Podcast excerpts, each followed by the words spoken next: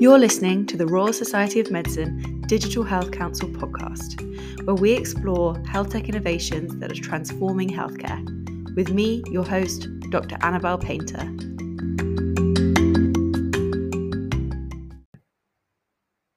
In this episode, Stephen Carter delivers a masterclass in all things IP for health tech and AI. This includes how to decide whether or not to apply for a patent, why you need to be wary of copyright when using open source code, busting the myth that you cannot patent AI products, and the key pitfalls that companies and organizations of all sizes fall into when thinking about IP. If you're new to intellectual property or want to know how it might apply to a health tech or AI innovation that you're working with, then this episode is for you. There are so many nuggets of wisdom in this one. I hope you find the conversation helpful.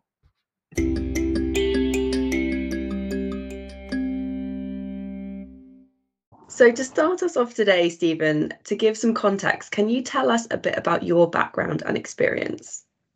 Yeah, happy to. So, I'm a, a patent attorney by qualification, so UK and European qualified, and I worked for just over 20 years in a couple of different law firms in London, doing what I'd call the regular patent attorney thing. But then for the last nearly six years now, I stepped out of that world slightly, and now I'd label myself, I guess, as an IP consultant. So working predominantly with with tech businesses, a lot in the med tech, health tech market, to help them with IP strategy. So helping them understand, you know, what is IP, why is it relevant to their business, um, and and what they should be doing about it. Um, and and I guess most recently delivering those services through Hardian Health. Okay, so let's start with the basics. When we use the term intellectual property in relation to digital health technologies, what do we actually mean?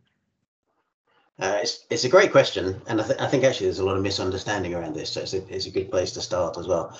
And, and I guess the first, the first, the place I like to start is to think about IP in two different ways. So to think about what I'd call IP assets, so intellectual property assets, which are the the kind of valuable stuff that you're creating in the business, and then the intellectual property rights, which are the the legal protection that you wrap around those assets to to capture that value and keep it. So when we're talking about IP assets in the digital health space, you're talking about things like uh, the software code that's being created for the apps. You're talking, importantly, you're talking a lot about the data. So that's that's a really important, valuable asset that we need to be thinking about. Uh, you're talking about the the screen layouts in the app. You're talking about the maybe the devices so the monitors if if you're and you've got wearable devices or you've got other monitors and internet connected devices. So all of these things are the the assets that you're you're innovating you're developing. And then you've got the intellectual property rights so things like patents and trademarks and trade secrets and copyright and registered designs which are the legal rights that you then wrap around those assets um, to yeah to look after them. And you know, uh, the, the aim, I guess, at the end of the day, is to to recognise that you're putting a lot of effort and, and thought and investors' money or your own money into developing this stuff. You know, and all of this stuff is your intellectual property, which is ultimately the thing you're going to exploit to to do good in the world and hopefully make a bit of money along the way.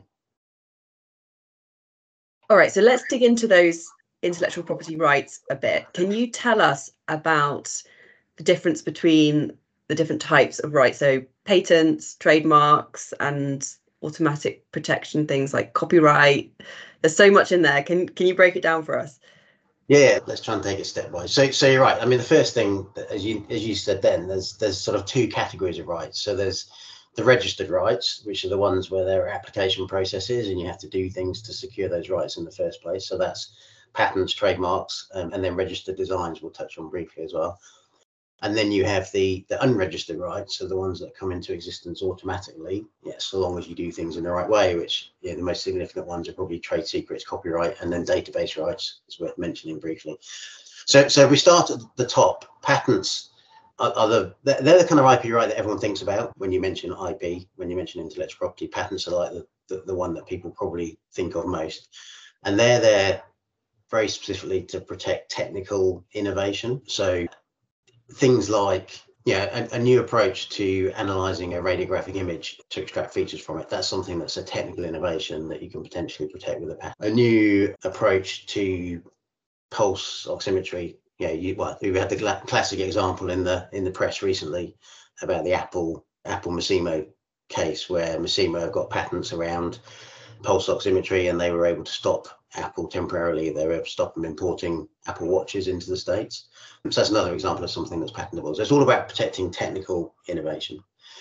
Registered trademarks, on the other hand, are all about protecting brands. So they're about um, ensuring that as a consumer, I know that when I'm buying um, a particular product, it's coming from a legitimate source. So if I'm buying I'll use Apple again as an example. If I'm buying an Apple product, I know it's come from Apple, um, and Apple protect that trademark, um, and they they protect it you know, very aggressively to make sure that people can't pass themselves off as being Apple, so that I, as a consumer, are kind of confused into buying products from another source, thinking that they're Apple products.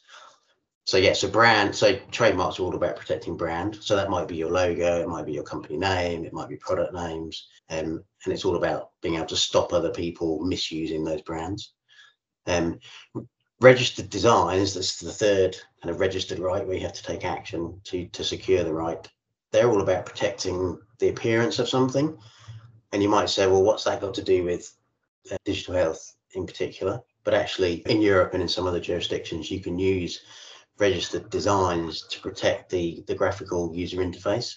So the appearance of the app and the screen layout. So it can actually provide you know useful extra layer of protection um, on top of what else you might have.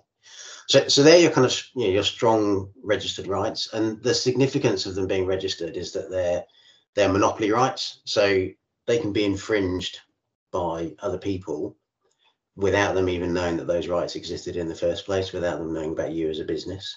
So if someone does something that falls within the scope of your patent rights, you can take action to stop them um, or to claim damages from them. So, so you have financial compensation. Whereas the unregistered rights, they they come into existence automatically. They have the benefit that you're not not having to go through the application process. You're not having to spend what, you know, particularly in the case of patents, what can be quite significant sums of money to secure those rights.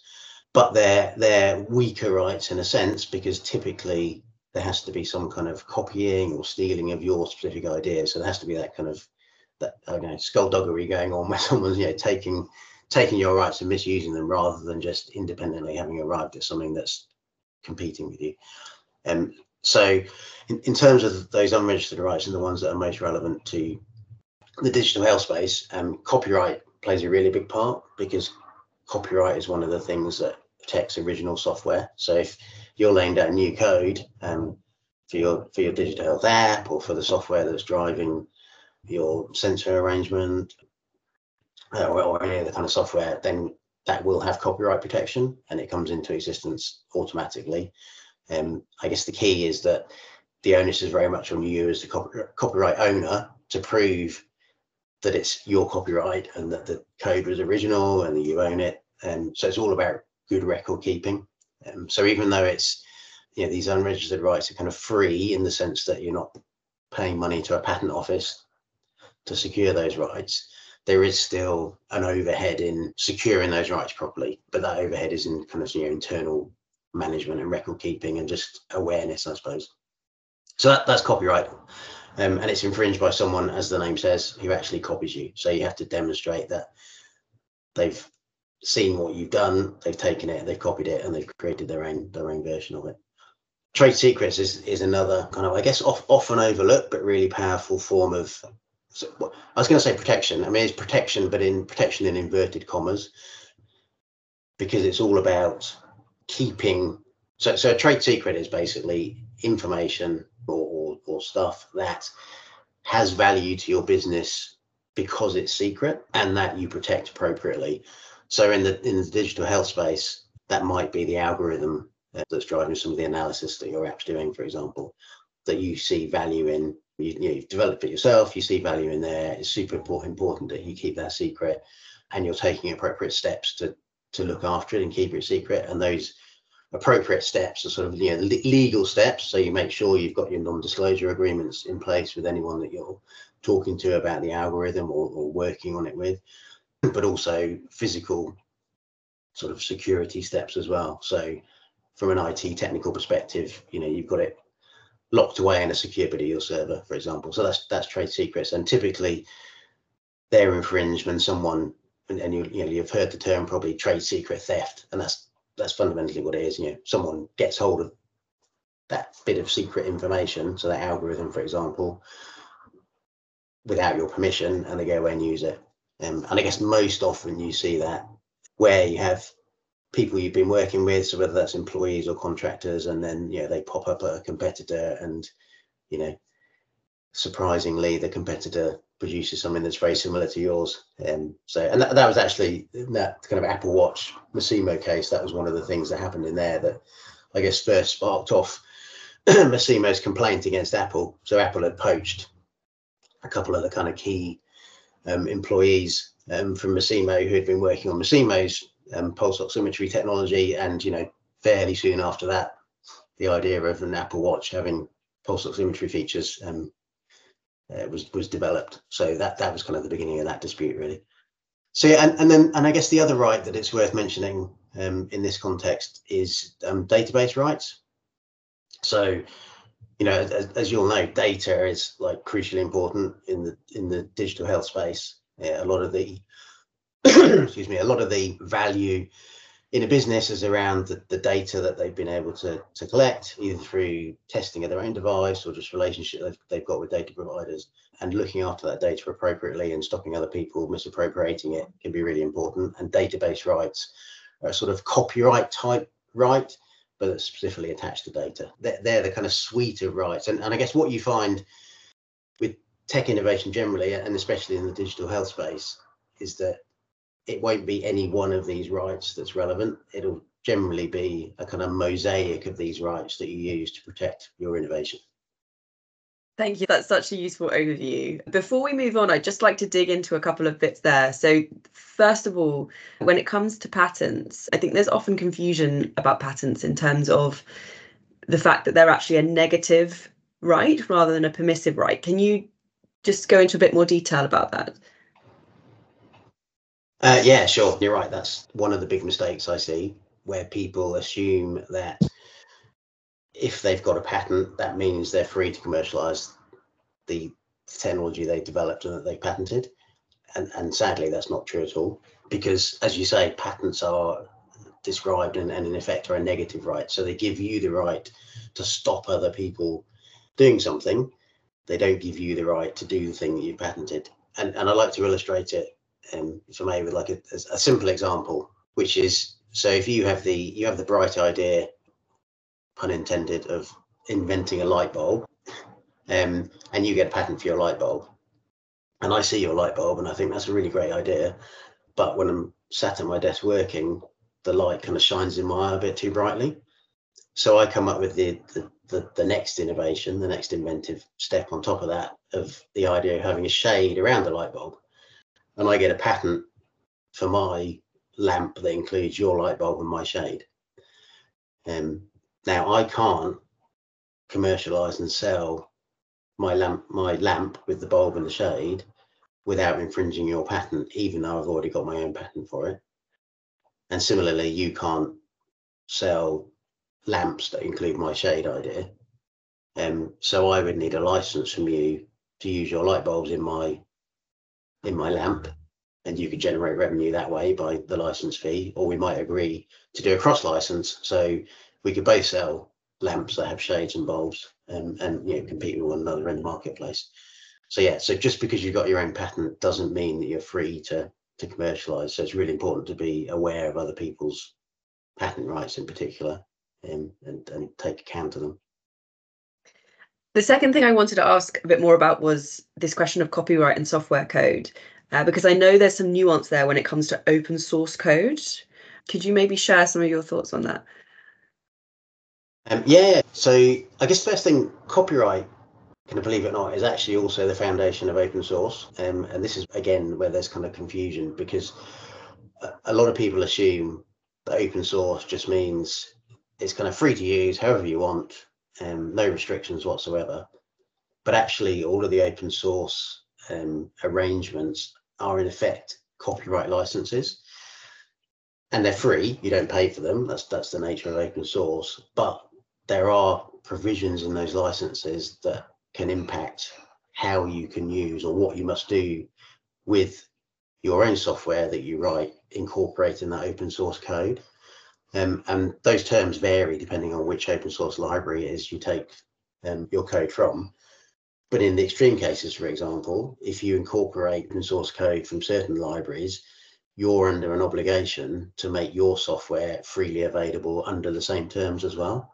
So clearly, if what you're looking to do is build a digital health product that you want to commercialize and charge people to use, it's a very bad thing to incorporate code from from those open source libraries that have those extreme terms. So you have to be so obviously open source is great and it's a, an excellent way of fast tracking development of software products and you can just take functions and, and slot them into your product.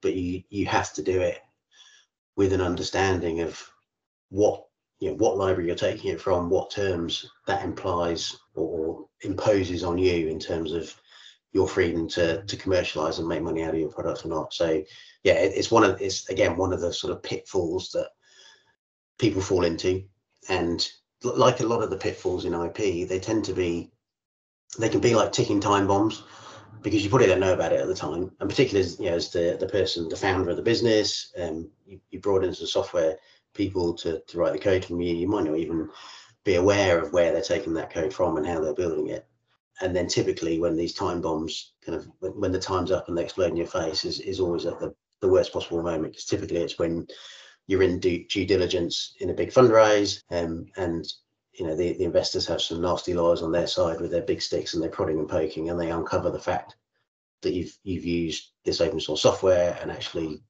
you know it's damaging the the possibility of making money out of your product and the investment falls through. So yeah, so definitely something if yeah, there's nothing nothing inherently wrong with using open source, but just do it with your eyes open and make sure you know what what the implications are. Yeah, definitely something to be aware of. So moving on, I would love for you to share with us what the default position is when it comes to IP. So if if you don't do anything, you don't get any patents or any other protection. What happens by default I guess so. There's, there's, a couple of ways of answering that, or, or different aspects to think about there. So the, the, the first one I think it's worth talking about a bit is the ownership position, because I so IP is a is a so we've got, we've got the IP assets and we've got the rights that associate associate with those, and both of those things you can think of as bits of property. So they're owned by someone, and the question is, well, who owns them? And and the starting point is always it's the creator. So if you've created something, the default position is that you're going to own that. Now, in some cases, there's legal provisions that already butt in and change that default position. So if you're employed to um, create something, then in most cases, your employer is going to own the asset and they're going to own any of the kind of automatic rights that arise associated with that asset.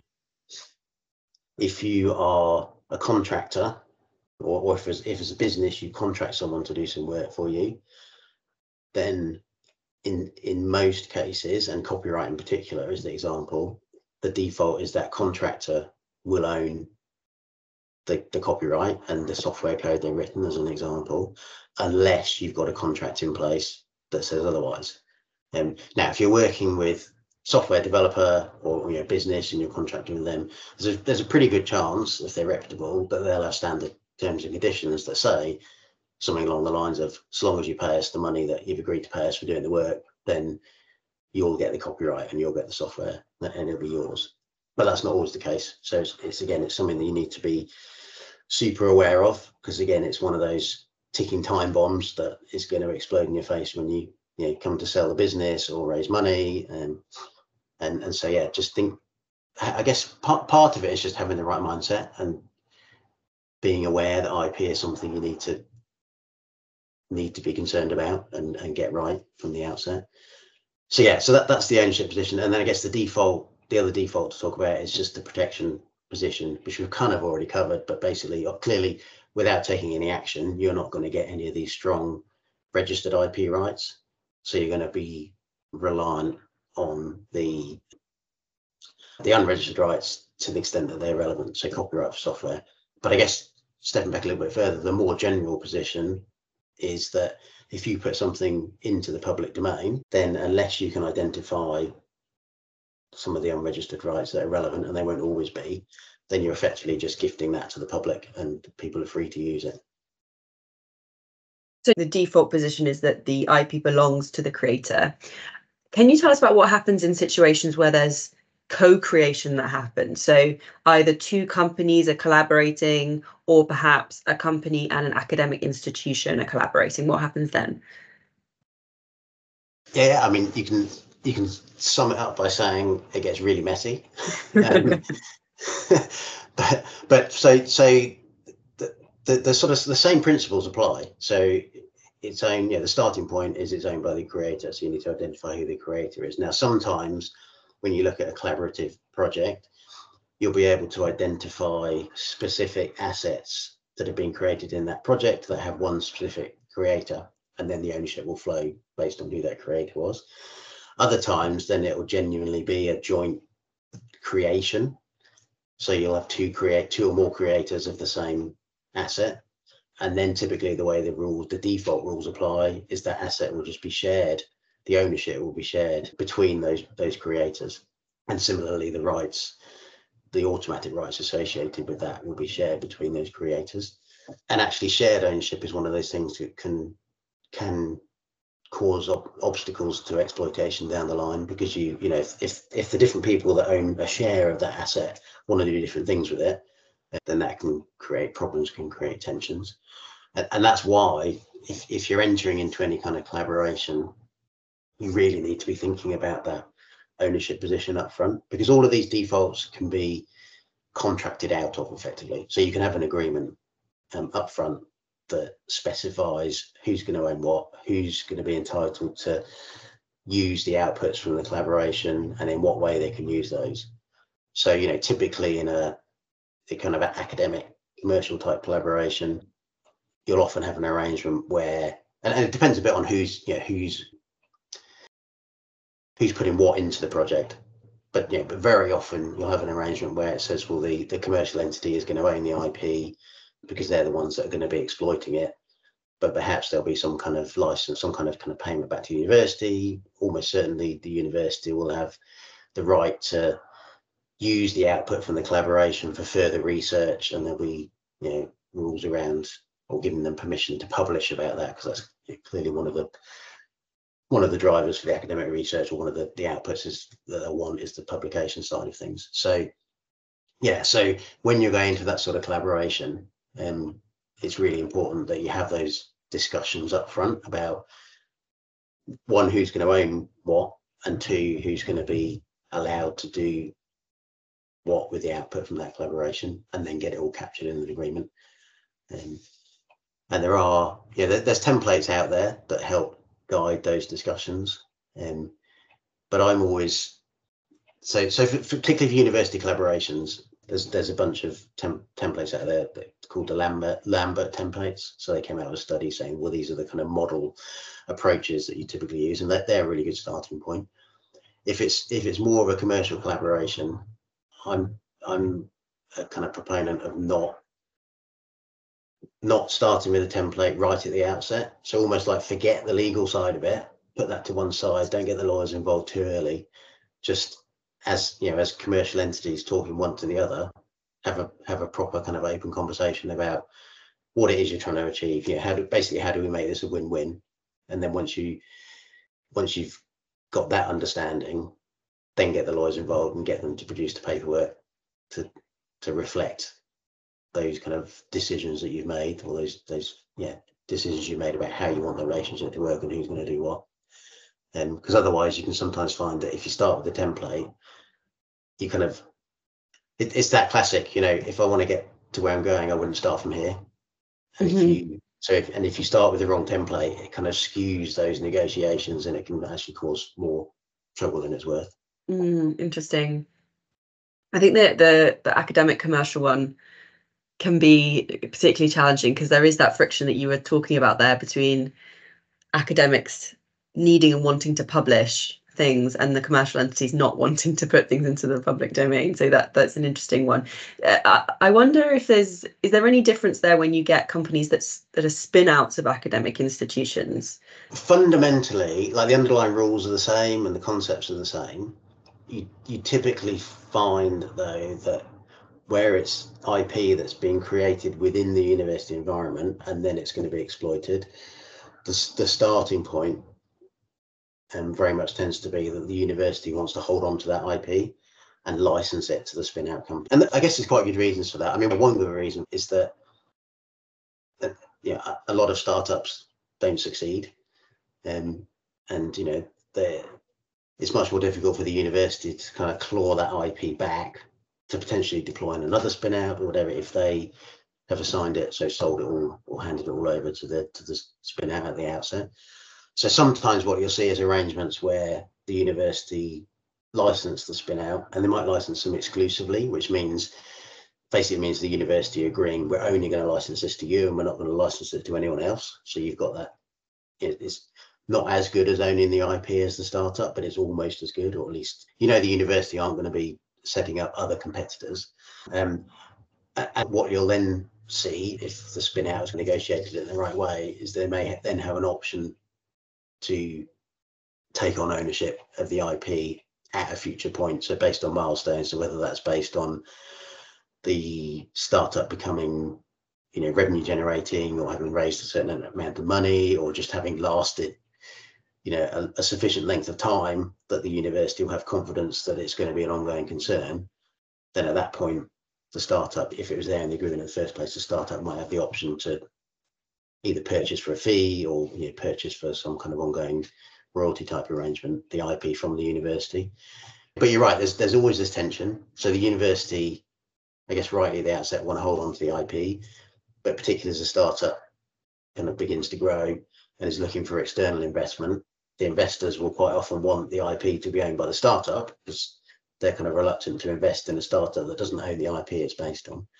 Um, so yes, it's about looking for these compromises that that mean that the deal can be done and puts both parties in a position that they're comfortable with and and just allows for flexibility down the line i suppose that's the other thing i guess that sometimes gets or forgotten about or not thought about enough is that when you're negotiating these kind of collaborative arrangements. Doesn't have to be a kind of once and for all. There's, there's nothing wrong with accepting that this is the starting point and it's it's going to be you know the simplest way to get things off the ground and get going but you can build into these agreements the opportunity for kind of changes down the line or at least review down the line that that might then result in changes to the way that relationship's working. Mm. so i'd now like to address with you a common perhaps misconception in the space of health tech and ip which is a statement you often hear that you can't get a patent for health tech technology or you can't patent an AI algorithm. Can you tell us a bit about where that idea comes from and whether it's true? So let's start with the second one. I just say it's not true, uh, but we'll come back to a bit more kind of why it's not true. Well, it's not always true. Maybe is a better way of saying it. But but but where it comes from. So if, if you look at the letter of the law, particularly in the UK, you know, taking the UK and Europe as an example, the, law basically says you can't patent software, you can't patent computer programs, um, you can't patent mathematical methods. So if you just take it at face value, you look at that and you go, well, that means I can't patent anything in this digital health space because it's all software and it's all yeah, mathematical algorithms and, and yeah, data and stuff like that. But the, the way the law's evolved and, and the way the law is actually written, it means you can't patent, if you like, you can't patent the software code itself and you can't patent the algorithm in isolation. But what it doesn't prevent you from doing is patenting a technical application of that software code or a technical application of that algorithm.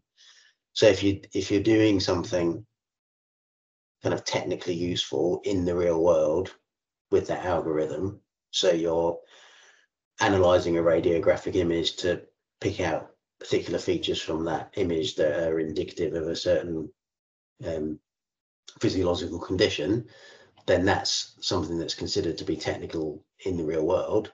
and if it if it's new and it's sufficiently kind of inventive, then you can get a patent for it, even though the innovation is in the underlying algorithm. And similarly with software, you know, if you've got soft, so if you've got software that is just taking, I don't know, a medical directory and turning it into an online version that you can easily search, then that's almost certainly not going to be patentable because you're just, if you like, you're just sort of computerizing something that was there already. But there's no kind of technical innovation going on there. But if you've got software that's collecting data from a bunch of sensors and it's it's it's doing some calculations with that data and it's spitting out a useful kind of diagnosis at the end of that, then that may well be something that's patentable because again it's it's it's providing sort of a useful tangible result in the real world it's not just kind of pure mathematics it's not just a kind of isolated algorithm that sat there as an algorithm, it's actually part of. It's, I guess it, yeah, it's part of a bigger machine that has an impact in the real world. And in those scenarios, I mean, there's still so there's still a bunch of other hurdles you have to get over. So when you're when your patent application is being examined, firstly they're looking, you know, is is it technical? So is it the sort of thing that patents are there to protect? but then also, if it passes that hurdle, we're also looking to say, well, is it new? So is it different in some way from what's out there in the public domain already? and if it passes that hurdle then then the kind of final question is is it does it have so the magic word in in kind of uk and european law is it does it have an inventive step? Um, and what that means is is it something more than the next obvious step forwards given what's already out there in the public? So so kind of reversing back to the first question it's sort of understandable why there's this misconception that software is not patentable. Um, but unfortunately, because that's that's the kind of myth that's out there, or you know, or, or if you like, the semi-truth that's out there, it kind of blinkers people and they think, oh, well, my innovation software, therefore patents aren't relevant, and and actually worse still, because people, in my experience, associate sort of think of patents and intellectual property as basically one and the same thing. They go, well, my innovations yeah, my innovation is basically software based. So patents aren't relevant, which means intellectual property is not relevant, which means I don't have to worry about IP and it just gets totally ignored and then that's where they run into all these issues with you know ownership and other people's trade secrets and copyright and yeah so the myth creates issues even though there's some truth underlying it. And are we seeing a lot of ai algorithms getting patents in the uk and eu Yes, I mean, so there's uh, certainly there's a lot of patent applications being filed, and there's definitely examples of patents being granted for kind of AI implemented um, inventions. And particularly on the AI side of things, um, you're, you're not going to get a patent just because you're using AI. So AI is kind of not the thing that's going to bring that technical character to the thing you're claiming is an invention. But if you're using AI in an innovative way to give you a better technical result, so a better, you know, better diagnosis, more clarity on the image you're looking at, quicker and more reliable and more secure analysis of the data you're collecting from a, a bunch of sensors, yeah, all, all of these things will be seen by the patent officers as technical innovation, and the fact that they're yeah they're using AI as one of the tools to implement them doesn't detract from that, and, and if anything, yeah, in some cases will will help. So, if a relatively early stage company were developing the technology and were unsure about whether they should be thinking about getting a patent or not, how would you advise that they approach that decision? So there's various factors there.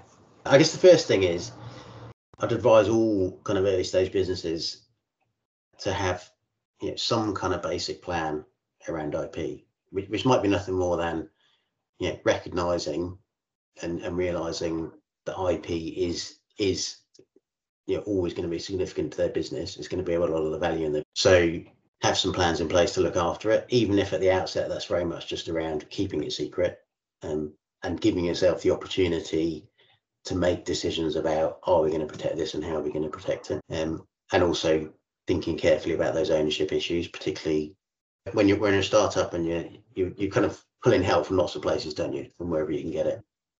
But actually if you don't when you when you're accepting help from people or you're getting people involved in the business and there maybe you know the employment contract's not in place yet or they're not going to be an employee they're just going to be a contractor but actually they're just doing you a bit of a favor so there's no agreement. All these things can cause IP issues. So start just have the right, I guess I call it an IP mindset sometimes. So having just having IP forefront, you know, front of mind so that you just at least stop and think about it and, and say wrap these things up. And, and then in terms of the decision about whether or not to file a patent for something, I guess the main factors are, you know, one, one, is it the sort of thing that I stand a chance of getting patent protection for? And that's not an easy question to answer, um, particularly without expert advice but you can yeah you can normally pick the brains of, of someone who has a bit of experience who's prepared to have a have a quick chat. Yeah without charging lots of money for that. So that, that's kind of the starting point. But then secondly e- even if the conclusion is yes i can get a patent for this it's it still might not be the right thing to file for patent protection. Because when you file for patent protection you're basically kind of setting a ball rolling. What you know one a ball that kind of rapidly picks up stuff along the way and it starts costing you more and more and more. Um, so you have to think about the time, you know, even if you are going to go down the patent route, you have to think about the timing of filing those patent applications so that you know that the kind of what you know as best you can that the budget's going to be available to continue that process when you go forward. So you might want to delay so that you're not kind of placing those um, fundraising uh, pressures on yourself too early. Um, but also when you file a patent application, it's going to be published typically 18 months after you file it. And it includes quite a lot of detail about what you're doing and how you do it. So even if, you know, e- even if you've got budget, even if you, you think there's, or you've been advised there's a reasonable prospect of getting patent protection, it still might not be the right way because you might, you know, when you, when you look at the overall commercial picture, you might be better off keeping it as a trade secret and, and not ever publishing it so yeah, and, and it's it's interesting actually. So you you know there's a lot of often there's a lot of pressure to file patent applications, particularly when you're on that fundraising path, because you know a lot of investors place a lot of value in that patent application box being ticked, and and and so sometimes as a startup business you have to you have to resist that, and you know some of the some of the businesses I work with, part of what I'm doing is if you like giving them giving them that narrative for the investors to to be able to explain to the investors why patents aren't aren't the best thing in this particular mm. case or why it's not the right time for them.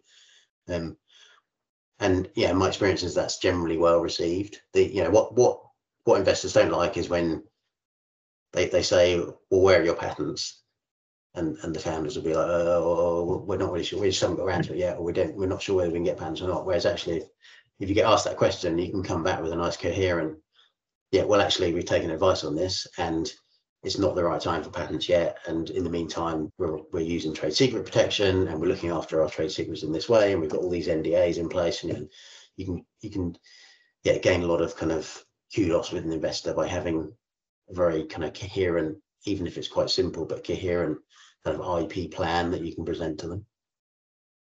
It's interesting what you're saying there about uh, being in a position of saying it's not the right time yet for a for a patent. But I think there's also there is a risk of being too late to file a patent as well, in the sense that you cannot have any public announcement prior to filing patent. Is that correct?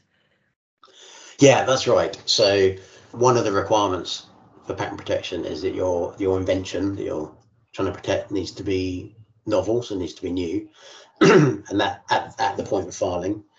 And in most countries, your own publication before you file a patent application makes it not new because it's already out there in the public domain before you filed. There's some countries where you get a bit of grace for your own publications. So in the US, for example, they have a 12 month grace period. So in in most circumstances, if you've published something before you filed a patent application in the States, but that publication was less than 12 months before your filing date, then you still you've not totally shot yourself in the foot. But in most countries in the world, it's really important that you file your patent application before anything goes in the public domain. And then, and I guess the other thing that yeah motivates people to file sooner rather than later is that the patent system is a first come first serve system. So if you're in a particularly competitive space and you think that other people are working on similar innovation, then what you don't want is for them to get to the patent office first with their application because that could then you know block your commercialization down the line and I think it's worth saying that there is this kind of period of unknown of 18 months where there may be something being filed that you don't know about that's ahead of you. So you can't necessarily find those technologies on the register. Exactly. exactly. Yeah. There is so much more I want to ask you about, but we are running short on time. So as we approach the end, I was wondering if you had any further kind of key tips or common pitfalls or errors that you could share. Yeah, so I, I, think we've actually we've covered quite a lot of the pitfalls. Yeah, so we, we've talked about ownership quite a bit, which from, from my experience, that's one of the areas that it, the IP goes wrong most often, um, and just not thinking about the ownership position. We've talked about the big one, which is people think that when they have a patent, it means they're free to commercialize, um, and that's simply not the case because there can still be other people's patents out there that can block you. Um, and there's all, yeah, I guess that's a whole other topic, maybe for another day, as to kind of, you know, should you do about competitor IP and how much you know, should you spend on that? But the biggest thing that goes wrong, which you've also sort of touched on, is people just not thinking about IP early enough. I come across so many early stage businesses where they sort of recognize that IP is this this you know is is an important thing, but they assume it's something that's kind of for the big boys to worry about. And, and they're too small to have to worry about IP they'll think about that once they've you know got a couple of rounds of investment and got some money to spend on patents. But actually, there's an awful lot that you, you can do and you should do as an early stage business to to get those IP foundations in place that you can then build on once you've got funding to do so. Which, which I guess kind of is the key tip, which is kind of just like particularly in this digital health space where you know it's quite competitive and you've typically got quite a long runway to getting product on market because you've you've got the regulatory hurdles that you have to overcome as well. So you're going to be looking for investment to get there.